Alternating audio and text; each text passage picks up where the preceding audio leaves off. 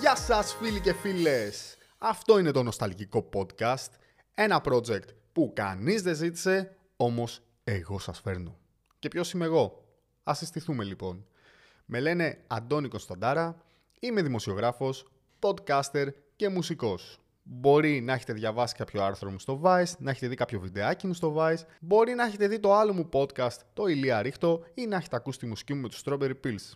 Ωστόσο, υπάρχει και πολύ μεγάλη πιθανότητα να μην έχετε ιδέα ποιος είμαι και να μην σας νοιάζει. Πάμε όμως να δούμε τι θα κάνουμε εδώ. Όπως προδίδει και το όνομα αυτού του podcast, είναι μια εκπομπή αφιερωμένη σε όλα αυτά τα πράγματα που κοιτάζουμε από το παρελθόν μας, που αναπολούμε και μας κάνουν να νιώθουμε νοσταλγία. Επειδή είμαι millennial, νομίζω ότι οι περισσότερες από τις θεματικές που θα πιάσω σε αυτό το podcast θα αφορούν τους millennials, αλλά νομίζω ότι και οι boomers θα βρουν στοιχεία που γουστάρουν, αλλά και οι zoomers θα μάθουν για το πώς ζούσαμε εμείς οι δεινόσαυροι.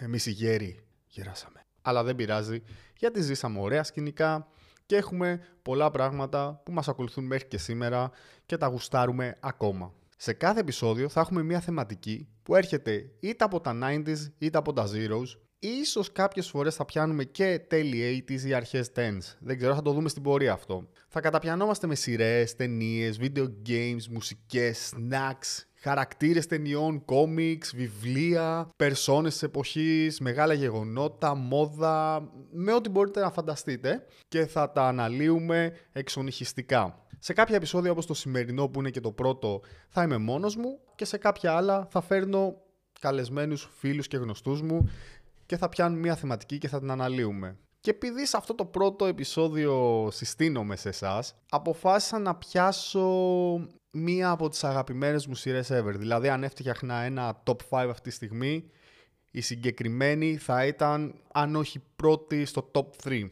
Μιλάω φυσικά για το Friends, για τα φιλαράκια. Είναι μια σειρά την οποία έχει αγαπήσει, εντάξει, όλος ο κόσμος, αλλά είναι ιδιαίτερα αγαπητή και στην Ελλάδα. Όλοι έχουμε περάσει hangover Σαββατοκύριακο παρακολουθώντας random επεισόδια στο background, στο Star Channel. Προσωπικά, εντάξει, είμαι τρελός. Όσοι με γνωρίζουν από το σχολείο θυμούνται ότι είχα ένα ψευδόνυμο. Το ένα μου ψευδόνυμο από τα δύο που είχα ήταν ο Φιλαράκιας, το οποίο είναι super cringe. Και το άλλο ήταν Playmobil, το οποίο το είχα βγάλει μόνο μου επειδή τα μαλλιά μου θύμιζαν Playmobil. Αλλά αυτό δεν έχει καμία σημασία. Νομίζω ότι τα φιλαράκια είναι ιδανική επιλογή για πρώτο επεισόδιο, γιατί καλύπτουν ένα μεγάλο σπέκτρουμ των δύο δεκαετιών που μας ενδιαφέρουν. Δηλαδή, ξεκίνησαν το Σεπτέμβριο του 1994 και ολοκληρώθηκαν το Μάιο του 2004. Δηλαδή, έχουν πιάσει μια δεκαετία ακριβώς στη μέση των Zeros και των 90s. Και επίσης έχει πολλά iconic 90s στοιχεία μέσα της. Πάμε να δούμε κάποιες γενικές λεπτομέρειες για τη σειρά. Όπως είπα και πριν, ξεκίνησε στις 22 Σεπτεμβρίου του 1994 και ολοκληρώθηκε στις 6 Μαΐου του 2004. Το τραγούδι τίτλων της σειράς είναι το I'll Be There For You των Rembrandts, θα μιλήσουμε λίγο αργότερα γι' αυτό, και αρχικά προβλήθηκε από το NBC. Επίσης να προσθέσουμε ότι πρόκειται για δημιούργημα της Marta Kauffman και του David Crane. Αυτοί είναι οι δύο που ξεκίνησαν σαν ιδέα τα φιλαράκια και στη συνέχεια προσθέθηκαν και άλλοι στην ομάδα. Και μιας και πιάσαμε έτσι τις λεπτομέρειες, να πούμε τώρα ότι το πιο επιτυχημένο επεισόδιο σε ό,τι αφορά την τηλεθέαση είναι ένα διπλό επεισόδιο το οποίο ονομάζεται The One After the Super Bowl, που προβλήθηκε στην Αμερική ακριβώς μετά από τον τελικό του Super Bowl, που για όσους δεν γνωρίζουν είναι το πιο ακριβό show στην παγκόσμια τηλεόραση και αυτό που κάνει τη μεγαλύτερη τηλεθέαση. Εκείνο το βράδυ λοιπόν σχεδόν 53 εκατομμύρια άτομα παρακολούθησαν το συγκεκριμένο επεισόδιο. Έμειναν δηλαδή μετά το Super Bowl και είδαν φιλαράκια. Αυτό σημαίνει ότι μιλάμε για ένα 47% της τηλεθέασης της αμερικανικής τηλεόρασης. Πάμε να δούμε τώρα κάποιες ωραίες λίστες που βρήκα online. Η μία έχει τα 15 χειρότερα επεισόδια του Friends, σύμφωνα με τη βαθμολογία του στο IMDb. Εμείς δεν θα δούμε και τα 15, θα σας πω τα 5 πρώτα, έτσι πολύ περιληπτικά. Στο νούμερο 5 βρίσκουμε το The One with Christmas in Tulsa. Είναι η φάση που ο Chandler έχει πάρει μια δουλειά μακριά από τη Νέα Υόρκη και υποθετικά θα λείπει τα Χριστούγεννα από το σπίτι και θα είναι τα πρώτα Χριστούγεννα που δεν θα κάνει μαζί με την παρέα του και τη Μόνικα, με την οποία, spoiler alert παιδιά, άμα δεν ξέρετε και δεν έχετε δει φιλαράκια δεν ξέρω τι να πω, spoiler alert, με τη Μόνικα με την οποία έχει σχέση. Πάμε στο νούμερο 4, The One with Joey's Interview. Αυτό δεν καταλαβαίνω γιατί βρίσκεται στο νούμερο 4, είναι ωραίο επεισόδιο.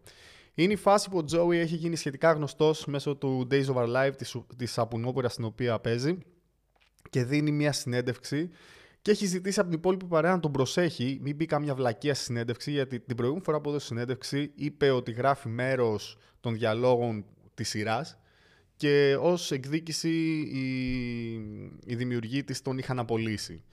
Αυτό έχει 7,5 στο IMDb για να καταλάβετε. Το προηγούμενο που είπα είχε 7,6. Και πάμε στο νούμερο 3.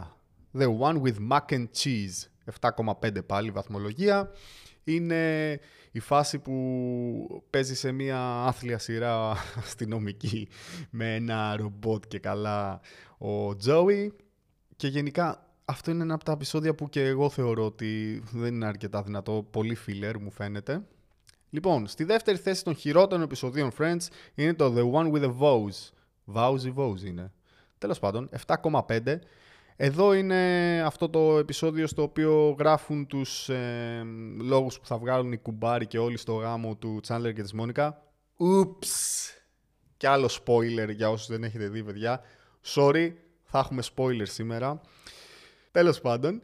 Και πάμε στο νούμερο 1, το χειρότερο επεισόδιο Friends, σύμφωνα με τους χρήστες του imdb.com, με βαθμολογία 7,3, είναι το The One with the Invitation, το οποίο βασίζεται σε σκηνές προηγούμενων επεισοδίων, κάτι που βλέπουμε σε κάθε σεζόν του Friends και συνήθως γινόταν επειδή οι παραγωγοί ήθελαν να βγάλουν με ένα επεισόδιο αλλά να κρατήσουν λεφτά από το budget, ούτως ώστε να κάνουν κάτι μεγαλύτερο στα επόμενα επεισόδια, και αναγκαστικά κάνανε είτε κάποιες αναπολύσεις στο παρελθόν με ήδη γυρισμένες σκηνές, είτε κάνανε τα λεγόμενα bottle episodes, που bottle episode σημαίνει αυτό το επεισόδιο το οποίο έχει γυριστεί σε ένα συγκεκριμένο μέρος, σε ένα συγκεκριμένο στούντιο, σε ένα συγκεκριμένο δωμάτιο και προφανώς έχει πολύ λιγότερα έξοδα.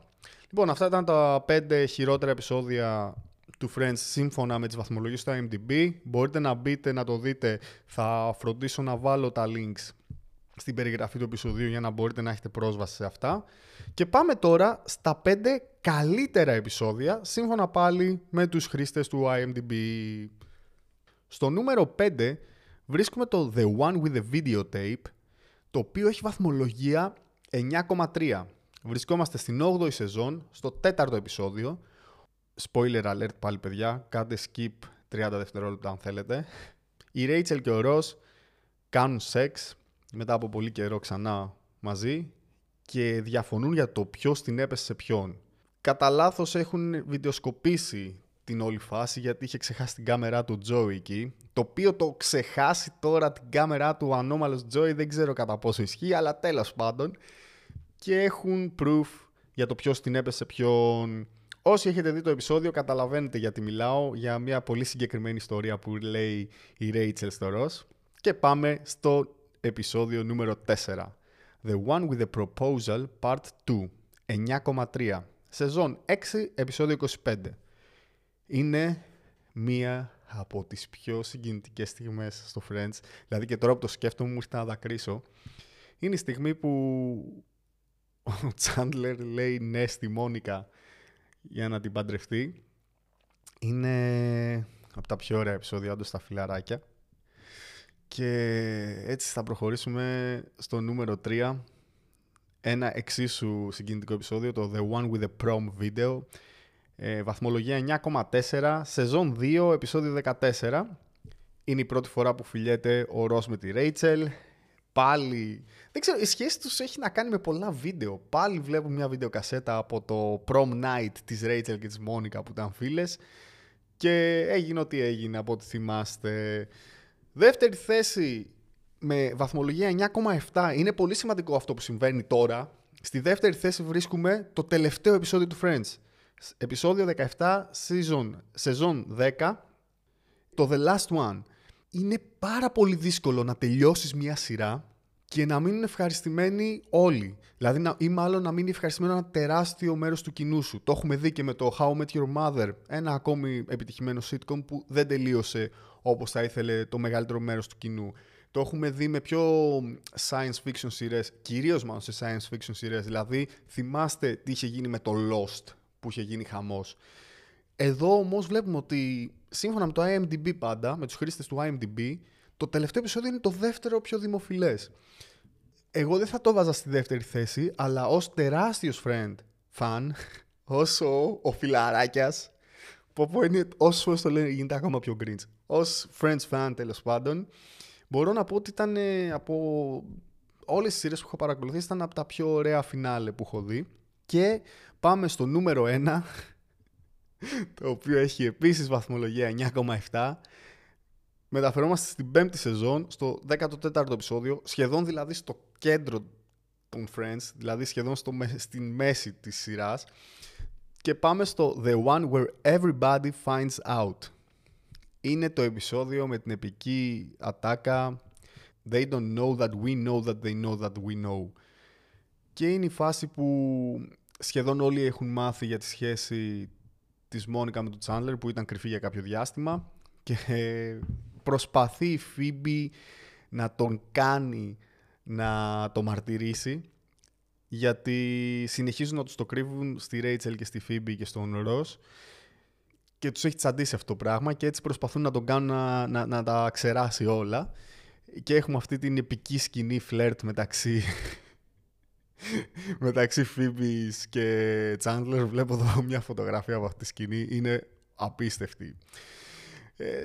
Τώρα θέλω να πω κι εγώ λίγο τη δική μου πατάτα, να πω το δικό μου αγαπημένο επεισόδιο, που για κάποιο εντελώς περίεργο και ηλίθιο λόγο είναι το The One With The Football. Είναι εκείνο το επεισόδιο στο οποίο παίζουν football για το Geller Cup, για εκείνο το βραβείο με το τρόλ πάνω. Δεν ξέρω γιατί μου αρέσει. Έχει και γύρισμα σε εξωτερικό χώρο. Είναι και Thanksgiving episode που είναι μια, πώς να το πω, ιεροτελεστία σε ό,τι αφορά τα φιλαράκια. Μου άρεσε πάρα πολύ. Και βλέπω εδώ, τώρα που είμαι και σε αυτό το κείμενο, βλέπω και τις 10 πιο sad στιγμές στα φιλαράκια. Αλλά για να μην σας πρίξω, θα πάω κατευθείαν στο νούμερο 1. Είναι η τελευταία σκηνή όπου όλοι λένε goodbye, και να πούμε ότι την τελευταία τάκα ever στη σειρά την έχει ο Matthew Perry, ο Chandler, που λένε οι άλλοι πάμε για καφέ, και ρωτάει πού. Και αφού τελείωσα με τις λίστες, θέλω να προχωρήσω σε κάτι λίγο πιο προσωπικό. Θέλω να σας πω, να εκμυστηρευτώ, γιατί μου αρέσει προσωπικά η σειρά. Και αυτό που έχω να πω είναι ότι σε μεγάλο βαθμό οφείλεται στο γεγονός ότι έμαθα αγγλικά μέσα από τη σειρά. Δηλαδή την είδα στο γυμνάσιο, ξεκίνησα να την παρακολουθώ. Με είχε βάλει η καθηγήτρια των αγγλικών μου να παίρνω DVD και να μην βάζω υπότιτλους. Και τα Friends ήταν μία από αυτές τις σειρές. Στην αρχή δεν με τρέλαναν, αλλά σιγά σιγά αγάπησα τους χαρακτήρες. Και είναι αξιαγάπητοι σαν χαρακτήρες, τουλάχιστον στα δικά μου μάτια. Έχουν τα καλά τους, έχουν τα κακά τους, έχουν τις τρέλες τους, αλλά είναι χαρακτήρες τους οποίους θα ήθελες να έχεις για φίλους. Και ας πιάσουμε λίγο το γιατί έχουν κάνει επιτυχία. Είναι πολύ σημαντικό να ξαναπούμε ότι οι χαρακτήρες μίλαγαν απλά αγγλικά, με απλές εκφράσεις και πολύ καθαρές προφορές. Είναι πολύ σημαντικό αυτό, παιδιά, στην παγκόσμια απήχηση που είχε η σειρά. Μετά συνεχίζουμε στο ότι το χιούμορ είναι καλογραμμένο και απλό. Δεν θα δεις πολύπλοκα πράγματα, δεν θα σε κουράσει. Και γι' αυτό το λόγο έχει γίνει comfort food για όλους μας. Δεν είναι τυχαίο ότι το Netflix έδωσε άπειρα εκατομμύρια για να το εντάξει στην πλατφόρμα. Και δεν είναι επίσης τυχαίο ότι ήταν από τις σειρές που είχαν τη μεγαλύτερη, ας πούμε, επισκεψιμότητα στην πλατφόρμα κατά τη διάρκεια της πανδημίας και της καραντίνας. Και εγώ μέσα στην πρώτη καραντίνα, την καλή, το ξεκίνησα από το μηδέν, από την αρχή μέχρι το τέλος. Ήταν ένα comfort food, με μετέφερε σε μια ήρεμη κατάσταση, με ηρεμούσε και μου έδιωχνε όλα τα άγχη. Και θυμόμουν πόσο πιο απλά ήταν τα πράγματα πριν από τα gadget, πριν από τα smartphones, το γρήγορο ίντερνετ και όλα αυτά που σήμερα θεωρούμε δεδομένα και θεωρούμε ότι μας κάνουν μάλλον να πιστεύουμε ότι θέλουμε κι άλλο, κι άλλο, κι άλλο, κι άλλο. Και παραπονιέμαι, ενώ αυτή τη στιγμή κάνω ένα podcast που βασίζεται σε όλη αυτή την τεχνολογία, αλλά μην ξεχνάτε ότι είναι ένα νοσταλγικό podcast. Οπότε έχω το free pass να το κάνω αυτό. Και πάμε λίγο να πιάσουμε τους βασικούς χαρακτήρες και να πούμε δύο λόγια πολύ γρήγορα για τον καθένα για να μην κουράζουμε. Και ξεκινάω με τη Ρέιτσελ. Αν μπορούσαμε να ξεχωρίσουμε ένα χαρακτήρα ότι υποθετικά έχει λίγο πιο πρωταγωνιστικό ρόλο από τους υπόλοιπους, αυτή είναι η Ρέιτσελ μαζί με τον Ρος. Από το πρώτο επεισόδιο, με το που μπαίνει βρεγμένη με ένα νηφικό και αστράφτει όλη η οθόνη, καταλαβαίνεις ποια θα γίνει μετέπειτα η superstar της σειράς. Αυτό το απέδειξε και η μετέπειτα πορεία της ως ηθοποιός της Jennifer Aniston και φαίνεται εξ αρχής. Επίσης το γεγονός ότι μαζί με τον Ross είναι το βασικό ζευγάρι της σειράς από την πρώτη σεζόν, είναι το βασικό και ένα από τα πιο γνωστά Will They, Won't They στην ιστορία της αμερικανικής τηλεόρασης. Will They, Won't They είναι όταν ένα ζευγάρι σε μια σειρά είναι προφανές ότι μεταξύ τους υπάρχει πάθος και έρωτας, αλλά δεν έχει γίνει ακόμα κάτι, οπότε είναι αυτό το Will They, Won't They που περιμένουν όλοι να δουν αν θα συμβεί κάτι. Μετά περνάμε στον Ρος, υποθετικά ο σοβαρός της παρέας, μαζί με τη Ρέιτσελ αποτελούν, όπως είπα, το βασικό ζευγάρι και είναι και οι δύο καλύτεροι ηθοποιοί αν με ρωτάτε. Δηλαδή και ο David Schwimmer και η Jennifer Aniston είναι καταπληκτικοί ηθοποιοί. Ειδικά ο David Schwimmer στα κωμικά στοιχεία και στο physical comedy έχει χαρίσει καταπληκτικές ερμηνείες στα φιλαράκια. Τι να πω, από το Ουνάγκη μέχρι το επεισόδιο που έχει ανακαλύψει ότι ο Joey με τη Rachel τα έχουν φτιάξει και λέει I'm fine, I'm fine. Όπου με αυτό το storyline εγώ ξερνάω, είναι ότι χειρότερο έχει γίνει στα φιλαράκια. Αλλά μας έδωσε καταπληκτικές ερμηνείες από τον David Schwimmer. Ο Ρος είναι λίγο προβληματικός χαρακτήρας. Έχει κάποια στοιχεία περίεργα που με τα σημερινά δεδομένα και το σχετικό political correctness που παίζει μπορούμε να πούμε ότι θα μπορούσε να διορθωθεί. Αλλά από την άλλη είναι ένας fictional χαρακτήρας που έχει τη λειτουργικότητά του, ας πούμε, μέσα στη σειρά. Περνάμε τώρα στον Joey. Ο Joey είναι ο γόης της παρέας και ένας από τους δύο συνδετικούς κρίκους. Αυτό που μου αρέσει στον Joey είναι ότι ενώ κάνει λάθη, είναι αγαθός και αγαπάει πραγματικά τους φίλους του και αυτό που λέει και το τραγούδι των Rembrandts, το I'll be there for you, ο Joey το εννοεί, ρε παιδιά. Δηλαδή, he is there for them όποτε χρειάστηκε και όποτε έπρεπε να ρίξει τον εαυτό του για να, πώς να το πω, να ανεβάσει τους φίλους του, το έκανε.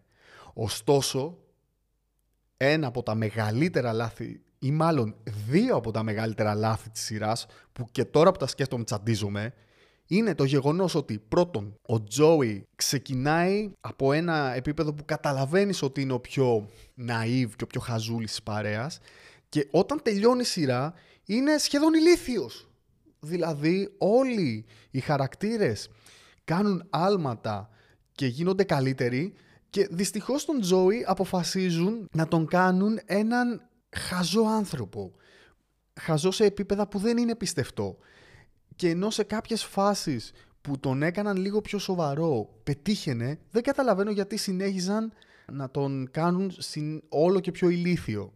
Αυτό είναι το ένα πρόβλημα. Και το δεύτερο πρόβλημα είναι αυτό που είπα και πριν, ότι είναι ένα κομμάτι του χειρότερου storyline στην ιστορία της σειράς, της ερωτικής σχέσης μεταξύ Joey και Rachel, η οποία έφερε και εκείνη την περίοδο αρκετές αντιδράσεις. Είχαν πέσει και αρκετά τα νούμερα όταν έγινε αυτό, αν θυμάμαι καλά, και δεν λειτουργήσε καθόλου. Περνάμε στη Μόνικα. Η Μόνικα είναι η αδερφή του Ρος.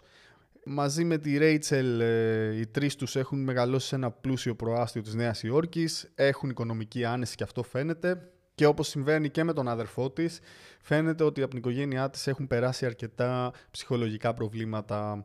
Έχει ένα είδος OCD, να το πω. Θέλει να είναι τα πάντα στην ετέλεια, τα πάντα πεντακάθαρα. Είναι χειριστική αρκετά και θέλει όλη η παρέα να αράζει σπίτι της.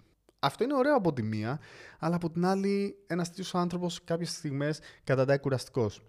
Θα δώσω όμως ένα μεγάλο μπράβο στη Μόνικα, γιατί από ένα σημείο και μετά είναι από τους χαρακτήρες που κάνει άλματα ορίμανσης και φτάνει σε ένα σημείο να έχει δουλέψει όλα αυτά τα θέματα που φαίνεται να έχει από την αρχή, και ειδικά από τη στιγμή που έγινε ζευγάρι με τον Τσάντλερ, ο ένας έφτιαξε τον άλλον και ορίμασαν καταπληκτικά. Ειδικά στις τελευταίες σεζόν είναι από τα highlights οι σχέσεις τους, και στο τέλος της ημέρας σχεδόν έκλεψαν την παράσταση από τον Ρος και τη Ρέιτσελ, γιατί ήταν πολύ πιο λειτουργικό ζευγάρι και πολύ πιο σεβαστικοί ο ένας απέναντι στον άλλον. Και περνάμε στο Τσάντλερ τώρα. Ο Τσάντλερ επίσης ένα παιδί που μεγάλωσε σε πλούσιο σπίτι, χωρισμένο γονιών. Σε όλη τη διάρκεια της σειράς φαίνεται ότι κουβαλάει ένα πολύ μεγάλο συναισθηματικό φορτίο. Είναι πολύ δύσκολος στις σχέσεις του, είναι πολύ ευάλωτος, και αυτό τον κάνει τον αστείο της παρέας μεν, γιατί ο πόνος σε μετατρέπει στον καλύτερο κωμικό, αλλά από την άλλη είναι και ένας χαρακτήρας που έπρεπε να δουλέψει πάρα πολύ τα προβλήματά του και το έκανε. Όταν τελείωσε η σειρά, ήταν ένας όριμος άνδρας που πήρε τις ευθύνες του, έγινε πατέρας μαζί με τη Μόνικα και στάθηκε δίπλα της, όπως και αυτή στάθηκε δίπλα του. Η Μόνικα και Τσάντλερ νομίζω ότι έχουν κάνει τη μεγαλύτερη πρόοδο σαν χαρακτήρες μέσα στη σειρά. Και πάμε τώρα στη Φίμπη, την αγάπη της ζωής μου. Φίμπη Μπουφέι. Λοιπόν, τι να πω για τη Φίμπη. Artist, μουσικός, masseur, out in space. Θα πει το πιο άκυρο πράγμα. Ήταν καταπληκτική. Λίζα Κάντριου, σ' αγαπώ. Δεν μπορώ να την ψυχολογήσω, δεν μπορώ να πω πολλά πράγματα για τη Φίμπη. Μου αρέσει πάρα πολύ σαν χαρακτήρας. Είναι μαζί με τον Τζόι οι δύο, ας πούμε, συνδετικοί κρίκοι όλης της παρέας, και αυτό που μου αρέσει πάρα πολύ στη Φίμπη και ενθουσιάζομαι τώρα είναι ότι μπορεί να είναι αυτή που κάνει και λέει τα πιο τρελά πράγματα. Τα πιο τρελά πράγματα. Μπορεί να νομίζει ότι η ψυχή της μάνας της έχει μπει σε μια γάτα. Μπορεί να νομίζει ότι είναι στοιχειωμένος ένας πίνακας. Να έχει κάνει 1.002 τρέλες μες στη σειρά. Αλλά όταν όλοι οι υπόλοιποι συμπεριφέρονται λες και είναι μικρά παιδιά, είναι αυτή που τους λέει το λογικό. Το απόλυτα λογικό. Είναι αυτή που τους βάζει σε σειρά. Είναι αυτή που θα τους πει πώς κάνετε έτσι. Κοιτάξτε πώς είστε. Κοιτάξτε πώς έχετε γίνει. Και στο τέλος κάνει όλα τα άλλα τα παιδιά με τις σπουδές, τις σοβαρές δουλειές, το πλούσιο background, μία κοπέλα που μεγάλος άστεγη, χωρίς καμία μόρφωση και με μία απλή δουλειά, τους κάνει να φαίνονται σαν μικρά παιδιά. Και αυτό είναι μαγικό. Επίσης να πω ότι το Smelly Cat είναι από τα αγαπημένα μου τραγούδια ever, και θεωρώ ότι η Phoebe είναι μία αληθινή καλλιτέχνηδα. Σκεφτόμουν να σας πω και τον αγαπημένο μου χαρακτήρα από τους 6, αλλά η αλήθεια δεν μπορώ με τίποτα να διαλέξω και κάθε φορά είναι διαφορετικός. Αυτή τη στιγμή περνάω μια περίοδο Chandler, αλλά είμαι σίγουρος ότι τώρα με αυτά που είπα για τη Phoebe και θυμήθηκα, αύριο θα σας έλεγα Phoebe αν έκανα το επεισόδιο αύριο. Ένα από τα χαρακτηριστικά της σειράς είναι και οι τεράστιοι guest που έχουν περάσει από αυτήν. Και δεν θέλω να επικεντρωθώ σε αυτό, γιατί θέλω να κάνω ένα επεισόδιο κάποια στιγμή που να είναι αφιερωμένο μόνο στους guest της σειράς, και θα έχω και ένα φίλο μαζί μου να βαθμολογήσουμε τους αγαπημένους μας.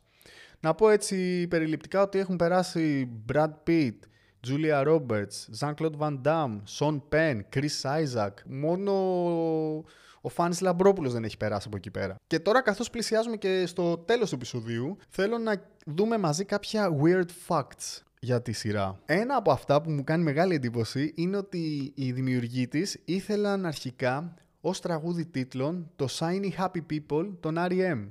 Ένα τραγούδι του 1991, αν δεν κάνω λάθος, το οποίο, παιδιά, είναι από τα αγαπημένα μου τον R.E.M., από τα αγαπημένα μου hit τον R.E.M. Νομίζω οι ίδιοι δεν το γουστάρουν ιδιαίτερα πια και δεν έδωσαν άδεια για να χρησιμοποιηθεί το κομμάτι, και έτσι η Marta Kauffman και ο David Crane αποφάσισαν να γράψουν τους στίχους για το I'll Be There For You και βρήκαν μια μπάντα που ήταν σχετικά άγνωστη αλλά μέσα στο industry κινούμενη, τους Rembrandts, οι οποίοι το μελοποίησαν. Τώρα αυτό που παίζει σαν story για το τραγούδι το συγκεκριμένο είναι ότι στην πραγματικότητα δεν άρεσε σχεδόν σε κανέναν. Έχω διαβάσει κάπου ότι ούτε το μισό cast γούσταρε το κομμάτι, ούτε καν η ίδια η μπάντα. Δηλαδή η μπάντα, επειδή είχε ένα λίγο πιο σοβαρό στάτους σαν συγκρότημα, είχε πιο σοβαρή εικόνα, δεν ήθελε καν να το βάλει στο δίσκο της και η εταιρεία τους έπεισε να το βάλουν στο ως τελευταίο κομμάτι στο δίσκο που έβγαλαν εκείνη τη χρονιά, γιατί προφανώς ήταν κάτι σούπερ εμπορικό. Και η αλήθεια είναι ότι το μόνο πράγμα για το οποίο έμεινε στην ιστορία αυτό το συγκρότημα ήταν αυτό το τραγούδι. Σύμφωνα τώρα με άλλα αφιερώματα που έγιναν τα τελευταία χρόνια, οι ίδιοι το έχουν αγκαλιάσει πλέον και υπάρχουν και διάφορα βίντεο από σήμερα που το παίζουν live μέσα σε κάποιες ρέπλικες του Central Perk και σε live τους. Ένα άλλο fact που επίσης γούσταρα πάρα πολύ είναι ότι το αρχικό όνομα της σειράς ήταν Insomnia Cafe, το οποίο δεν είναι άσχημο, αλλά ακούγεται πολύ καλύτερο ως τίτλος άλμπουμ του Jeff Buckley, ας πούμε. Δεν ακούγεται ως τίτλος μιας επιτυχημένης σειράς και οι υπεύθυνοι της Warner Bros. Τους έψαν εν τέλει να το πούν απλά Friends. Τέλος, οι ίδιοι υπεύθυνοι της Warner Bros. Είχαν πει σε κάποια φάση στους σεναριογράφους ότι η Phoebe δεν τους κολλάει πολύ σαν χαρακτήρας. Μάλιστα είχαν πει συγκεκριμένα ότι δεν μπορούμε να καταλάβουμε πώς ένας χαρακτήρας όπως η Phoebe θα βρισκόταν στην ίδια παρέα με κάποιους έτσι, ανθρώπους με ένα λίγο διαφορετικό background από αυτό που είχε η ίδια. Και η αλήθεια είναι ότι στην αρχή το σχέδιο ήταν ότι η Phoebe να είναι δεύτερος χαρακτήρας, να μην είναι ακριβώς μες στην παρέα. Τελικά, ύστερα από κάποιες μικροδιορθώσεις στις οποίες συμμετείχε και η ίδια ηθοποιός η Lisa Kudrow, σουλούπωσαν το χαρακτήρα και τελικά τον έβαλαν για τα καλά μέσα στη σειρά και έδεσε πάρα πολύ ωραία. Και εννοείται ότι μια σειρά η οποία χρονολογείται από το 1994, δηλαδή μιλάμε για μια σειρά που ξεκίνησε πριν 28 χρόνια και ολοκληρώθηκε πριν 18 χρόνια, θα έχει και κάποια αρνητικά στοιχεία, ειδικά με τα σημερινά δεδομένα. Ένα από αυτά, το οποίο ασπάζομαι και εγώ ως αρνητικό, είναι τα κάπως ξεπερασμένα ομοφοβικά αστεία που γίνονται μέσα σε κάποια επεισόδια. Δηλαδή βλέπουμε πολλές φορές, κυρίως τα αγόρια της παρέας, να αντιδρούν υπερβολικά σε κάποιες καταστάσεις που μπορεί να τους φανούν λίγο γκέι, ας πούμε. Και νομίζω ότι και εγώ θεωρώ ότι είναι λίγο υπερβολική αυτή η κατάσταση, παρότι στο writing team της ομάδας που έγραφε το Friends υπήρχαν γκέι άτομα, να υπάρχουν αυτά τα αστεία. Νομίζω ότι ακόμα και για εκείνη την περίοδο ήταν προβληματικά αυτά τα αστεία. Παράλληλα έχουμε και κάποιους προβληματικούς χαρακτήρες. Θα δείτε πολλά άρθρα και πολλά βίντεο εκεί έξω που να εξηγούν το πόσο προβληματικός είναι, ας πούμε, ο Ρος. Εγώ σε αυτό δεν θέλω να προσθέσω κάτι, δεν θέλω να πω κάτι, γιατί η άποψή μου είναι η εξής. Ναι, είναι προβληματικός, έχει πολλά θέματα, αλλά είναι ένας fictional χαρακτήρας που τον αποδέχομαι μέσα στη σειρά. Δεν είναι role model, είναι απλά ένας χαρακτήρας. Είναι σαν να βλέπεις μία ταινία που να υπάρχει ένας άνθρωπος που έχει κακά στοιχεία και πολλές φορές η ταινία βασίζεται πάνω σε αυτά τα κακά στοιχεία. Δηλαδή, αν ήταν μη προβληματικός, δεν θα ήταν ορός. Και πάμε επίσης στο γεγονός ότι για πολλά χρόνια δεν υπήρχαν αρκετοί χαρακτήρες που να είναι είτε Αφροαμερικάνοι είτε Ασιατικής καταγωγής. Κάτι το οποίο σε βάθος χρόνου το διόρθωσαν η παραγωγή. Εγώ θεωρώ ότι θα μπορούσε να είναι λίγο πιο inclusive η σειρά. Όμως, για να μην λέμε μόνο τα αρνητικά, πάμε λίγο και στα θετικά. Που για μένα, αυτό που θα πω τώρα, θεωρώ ότι είναι πολύ σημαντικό. Μιλάμε για μία άκρως εμπορική σειρά, η οποία έπαιζε σε πολύ εμπορική ώρα στην Αμερική. Σε μία Αμερική, όχι σαν τη σημερινή, πολύ πιο χριστιανοκρατούμενη, ας πούμε, κοινωνία, και παρουσίασε, ίσως να είναι και η πρώτη φορά που γίνεται αυτό στην αμερικανική τηλεόραση, παρουσίασε ένα ζευγάρι λεσβιών οι οποίες έχουν παιδί και ο πρώην άντρας της μίας, ο Ρος, παλεύει με τον εαυτό του και εν τέλει αποδέχεται όλο αυτό που συμβαίνει. Το επεισόδιο που είναι στο ασιατικό εστιατόριο και τρώνε και μένουν μόνοι τους και δείχνει την αγάπη που τελικά έχουν μεταξύ τους ο Ρος με την πρώην γυναίκα του, δείχνει πολλά. Έρχεται μια κάθαρση. Το γεγονός ότι βλέπουμε ένα λεσβιακό ή μάλλον μια οικογένεια λεσβιών με ένα παιδί, για μένα είναι πολύ σημαντικό που φάνηκε στη τηλεόραση και φάνηκε ως κάτι φυσιολογικό. Αυτό το δίνω στα φιλαράκια. Επίσης έχουμε επεισόδιο με λεσβιακό γάμο και αυτό το δίνω στα φιλαράκια. Έδωσαν ένα μήνυμα δυνατό για τη συμβίωση ομόφυλων ζευγαριών και την τεκνοθεσία με τον τρόπο τους και σύμφωνα με την εποχή στην οποία υπήρξε αυτή η σειρά. Αυτό είναι πολύ σημαντικό. Και περνάμε επίσης και στο γεγονός ότι στη σειρά παίζει η Μόνικα, η οποία είναι η πρώτη γυναίκα ηθοποιός που είπε ποτέ τη λέξη περίοδος, όχι περίοδος μπάσκετ, περίοδος γυναίκας, στην αμερικανική τηλεόραση, όχι στα φιλαράκια, σε μια διαφήμιση νομίζω για σερβιέτες πρέπει να ήταν, είναι η πρώτη Αμερικανίδα ηθοποιός που έχει πει τη λέξη περίοδο στην αμερικανική τηλεόραση. Επίσης πολύ σημαντικό. Και τώρα αφού το βαρύναμε λίγο το κλίμα, πάμε λίγο να πιάσουμε το αγαπημένο μου κομμάτι, κάποιες θεωρίες συνωμοσίας που έχουν να κάνουν τα φιλαράκια και φυσικά εμφανίστηκαν στο Reddit. Θα σας διαβάσω 2-3 από αυτές. Έχω γράψει ένα κείμενο στο Vice που μπορείτε να μπείτε να το διαβάσετε. Λέγεται «Αναλύοντας σε βάθος τις θεωρίες συνωμοσίας για το Friends». Μία από τις αγαπημένες μου και μία πολύ δυνατή θεωρία συνωμοσίας είναι αυτή που θέλει όλη τη σειρά να είναι ένα όνειρο της άστεγης Phoebe. Όπως πολλοί από εσάς γνωρίζετε, η Phoebe μεγάλωσε όντας άστεγη. Η μαμά της αυτοκτόνησε μπροστά στα μάτια της. Είχε πολύ δύσκολη παιδική ηλικία. Και υπάρχει κάποιος χρήστης του Reddit, ή μάλλον χρήστης του Twitter, που ξεκίνησε αυτή την θεωρία. Θέλει λοιπόν την Phoebe να είναι έξω από το Central Perk και να κοιτάζει από το παράθυρο τους 5 φίλους, ας πούμε, να πίνουν τον καφέ τους και αυτή, όντας εθισμένη στα ναρκωτικά, φαντάζεται ότι είναι μέλος της παρέας. Γι' αυτό πάντα υπάρχει αυτή η φάση ότι δεν ταιριάζει ακριβώς την παρέα και όλα αυτά, γιατί τα φαντάζεται. Και εκεί βασίζεται και αυτή η θεωρία, ότι η Phoebe δεν ταιριάζει σαν χαρακτήρας με τους υπόλοιπους. Εντάξει, σκληρή θεωρία ρε παιδιά. Και μάλιστα την έχει διαψεύσει η Marta Kauffman, η μία από τους δημιουργούς της σειράς, σχεδόν οργισμένη. Μάλιστα είχα βαθμολογήσει από ό,τι βλέπω εδώ τις θεωρίες. Είχα βάλει 3 στα 10 σε αυτήν, αλλά είχα βάλει 3 στα 10 γιατί είναι sad. Τη θεωρώ πολύ δυνατή θεωρία. Και πάμε τώρα σε μια άλλη θεωρία παρόμοια, ότι τώρα όλα ήταν ένα όνειρο της Rachel. Όπως όλοι θυμάστε, η Rachel το είχε σκάσει από το γάμο της και πήγε στη Νέα Υόρκη για να βρει τη Μόνικα, τη φίλη της από το σχολείο, την οποία δεν είχε καλέσει φυσικά στο γάμο, για να τη σώσει τέλος πάντων, να μείνει μαζί της. Και λένε τώρα ότι εν τέλει η Ρέιτσελ παντρεύτηκε, αλλά όλη η σειρά ήταν ένα όνειρο που είχε λίγο πριν πάει αγχωμένη ρε παιδί μου στο γάμο της, ότι έκλεισε τα μάτια της και τα φαντάστηκε όλα αυτά. Πώς θα ήταν η ζωή της αν δεν παντρευόταν, αν δεν είχε πει το ναι. Αυτή η θεωρία θέλει τελικά τέλος πάντων τη Ρέιτσελ να παντρεύεται.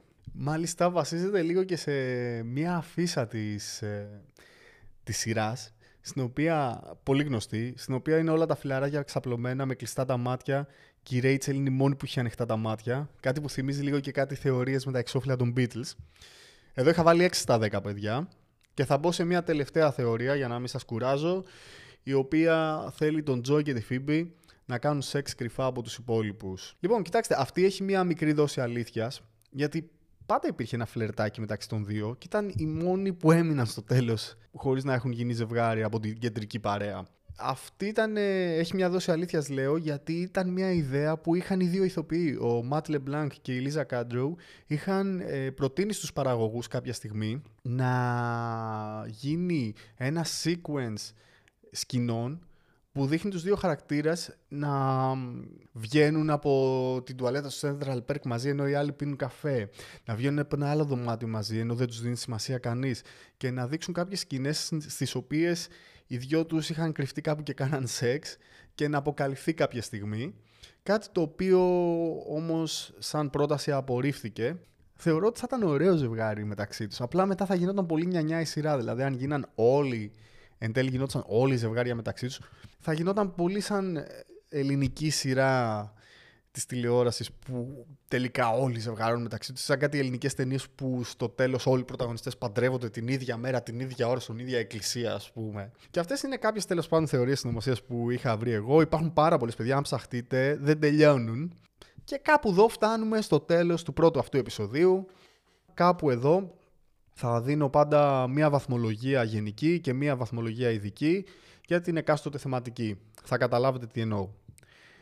Λοιπόν, η πρώτη βαθμολογία έχει να κάνει, η γενική δηλαδή, με το πόσο βαθμολογώ εγώ αυτή τη στιγμή τα φιλαράκια, για παράδειγμα.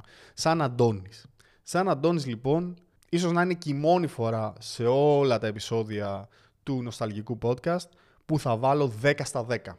Είναι μια σειρά που με μεγάλωσε, την αγαπάω ακόμα, την αγαπάνε οι φίλοι μου. Θα αφιερώσω αρκετά επεισόδια στο μέλλον. Θα ξαναεπιστρέψω δηλαδή στα φιλαράκια με άλλους τρόπους. Και είναι μια σειρά που την ξέρω απ' έξω και με έχει ακολουθήσει σε ένα τεράστιο κομμάτι της ζωής μου. Δεν μπορώ να σας εξηγήσω πόσο σημαίνει για μένα. Και τώρα θα πάω στην ειδική βαθμολογία, στην οποία θα βαθμολογώ μάλλον κατά πόσο η εκάστοτε θεματική, το εκάστοτε θέμα, το εκάστοτε πράγμα το οποίο καταπιάνομαστε έχει κερδίσει το στοίχημα με τον χρόνο. Κατά πόσο είναι ακόμα relevant.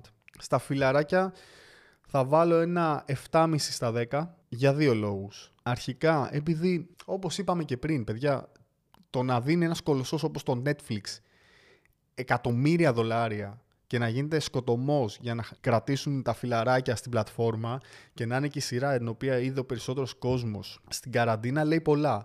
Το γεγονός ότι μέχρι και σήμερα, ας πούμε, υπάρχει ανάγκη και έγινε, για παράδειγμα, πέρσι το reunion των ηθοποιών, σημαίνει πολλά. Ωστόσο, θα πρέπει να αφαιρέσω κάποιους βαθμούς, γιατί όπως είπα έχει και πολλά προβληματικά στοιχεία που δεν ανταποκρίνονται στη σημερινή εποχή και επίσης υπάρχουν και επεισόδια τα οποία λόγω τεχνολογίας δεν νομίζω ότι μπορεί εύκολα να καταλάβει ένα παιδί που σήμερα είναι 20 χρονών.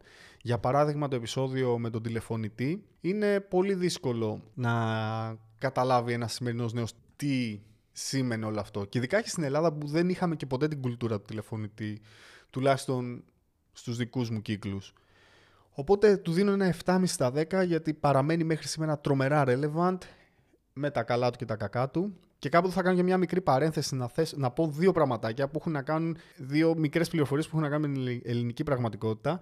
Πρώτον, ότι υπήρχε Central Perk στην Καλιθέα, αν δεν κάνω λάθος, και είχα πάει 1-2 φορές, που ήταν ένα φαγητάδικο τύπου Applebee's, το οποίο μέσα ήταν φτιαγμένο σαν το Central Perk. Δεν κράτησε δυστυχώς πολύ.